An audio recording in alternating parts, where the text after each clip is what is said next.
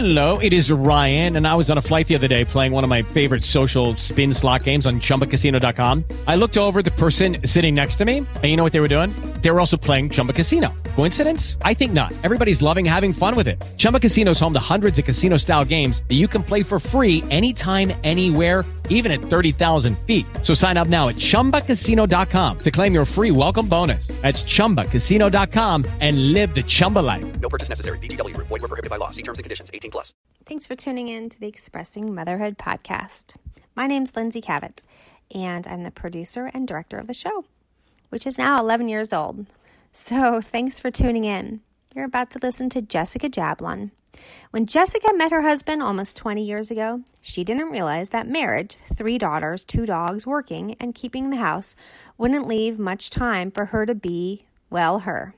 Over the past 18 months, she has been working hard to find her lost identity by getting into a healthier and happier place, both mentally and physically. This including putting creativity back into her world through writing and acting, something she had always loved doing, but life forced to the back burner. Most recently, she performed in Gorgeous Stories, had the pleasure of being in an episode of the web series The Misadventures of, and while juggling motherhood, wifedom, working in real estate, and auditioning, is most excited about her latest writing project. You can find her on Instagram at Too Tired to Think. You know, I was just reading her bio. Well, obviously, you were there, but isn't that, uh, man, that's why there aren't as many stories about mothers. It's because we're so busy with the kids. Like, that's, and then afterwards, I don't know, you know, I guess people used to think we're too old to share those stories, but it's just like so important to sh- to get more stories about motherhood out there. Yeah, it's like in the 80s, you know, I thought, okay, I'll be that woman selling homemade baby food with shoulder pads out of my cabin with a baby on my hip. And then you realize once you have the baby, you're like, ah, that's not going to happen. I mean, maybe it happens for like one out of a million of us, but certainly there's different circumstances leading to that but um yeah that's why we just have to keep fighting for our stories especially stories about motherhood. I feel like there's still so much on the fringe um and stories about women from all different ages not just young women. Anyway that's my two cents but it was a joy getting to know jessica and without further ado here is jessica in expressing motherhood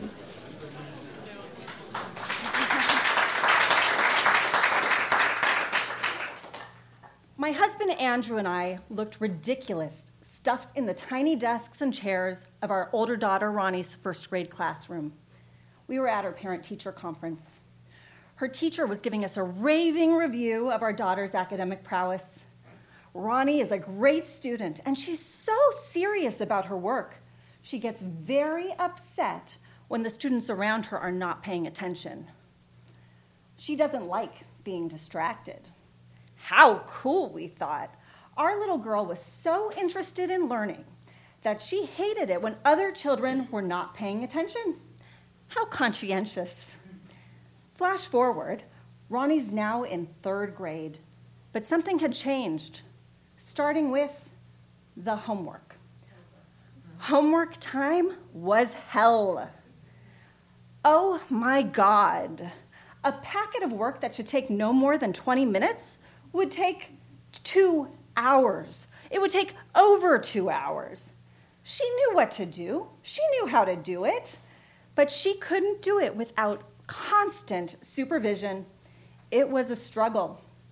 After one incredibly difficult homework afternoon that had me wanting to pull out my hair, I called my husband at work.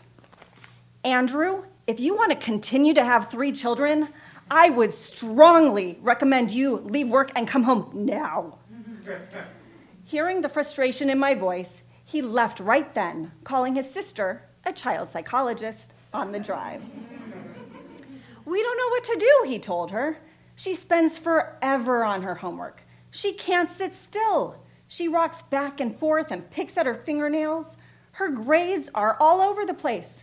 She does an assignment and forgets to turn it in even though it is sitting in her backpack. There was a pause. Do you want me to talk to you like your sister, your friend, or a therapist? All of the above. It sounds like attention deficit hyperactivity disorder, ADHD. When Andrew relayed the conversation to me later, I was stunned. ADHD? How is that possible? The kids that I knew with ADHD were often unmanageable. Ronnie loves school. She's never a problem child. She's not hyper. It didn't make sense. It couldn't be. But if it was, what would that mean for her? I started researching ADHD online, where I had discovered that there were a few different types. Ronnie sounded like a classic case of inattentive type, formerly known as ADD. I spoke with our pediatrician. I'm not going to rely solely on Dr. Google after all. And she had Ronnie's teacher, Andrew, and me all fill out a questionnaire called the Vanderbilt test, which is a one way of diagnosing ADHD. There's not a blood test for it. That may be the most frustrating part of the diagnosis. How do you really know?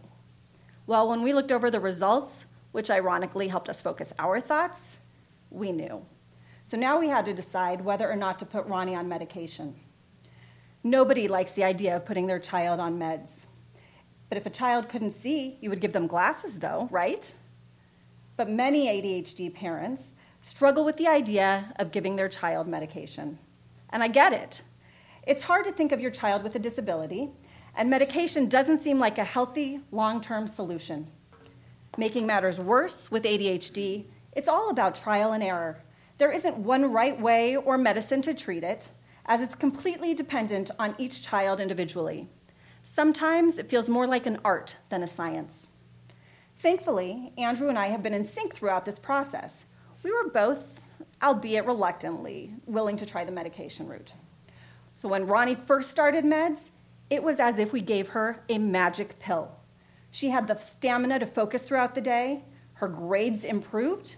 She would come home and complete her homework with little prodding or oversight. It was a miracle. Nothing like better living through modern chemistry, Andrew would say. And it was true until it wasn't. The meds would be working great until she started having uncontrollable temper tantrums, and we had to change. The new pill would work great until her left hand started shaking, and we had to change. The next med would work great until she was having trouble focusing again, and we needed to change the dosage. It's been scary, it's been exhausting, but at the end of the day, the medication still makes a world of difference. In fact, Ronnie prefers to be on medication. When I look back at that parent teacher conference so many years ago, little did we know that something we were so proud of was actually a warning sign.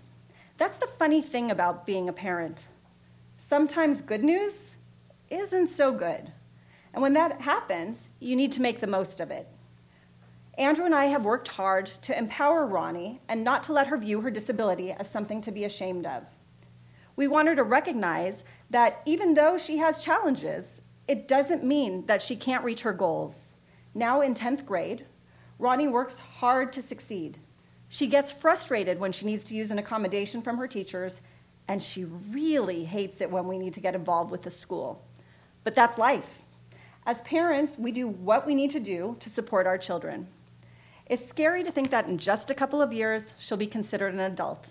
We can only hope that by then, we will have given her the tools to advocate for herself.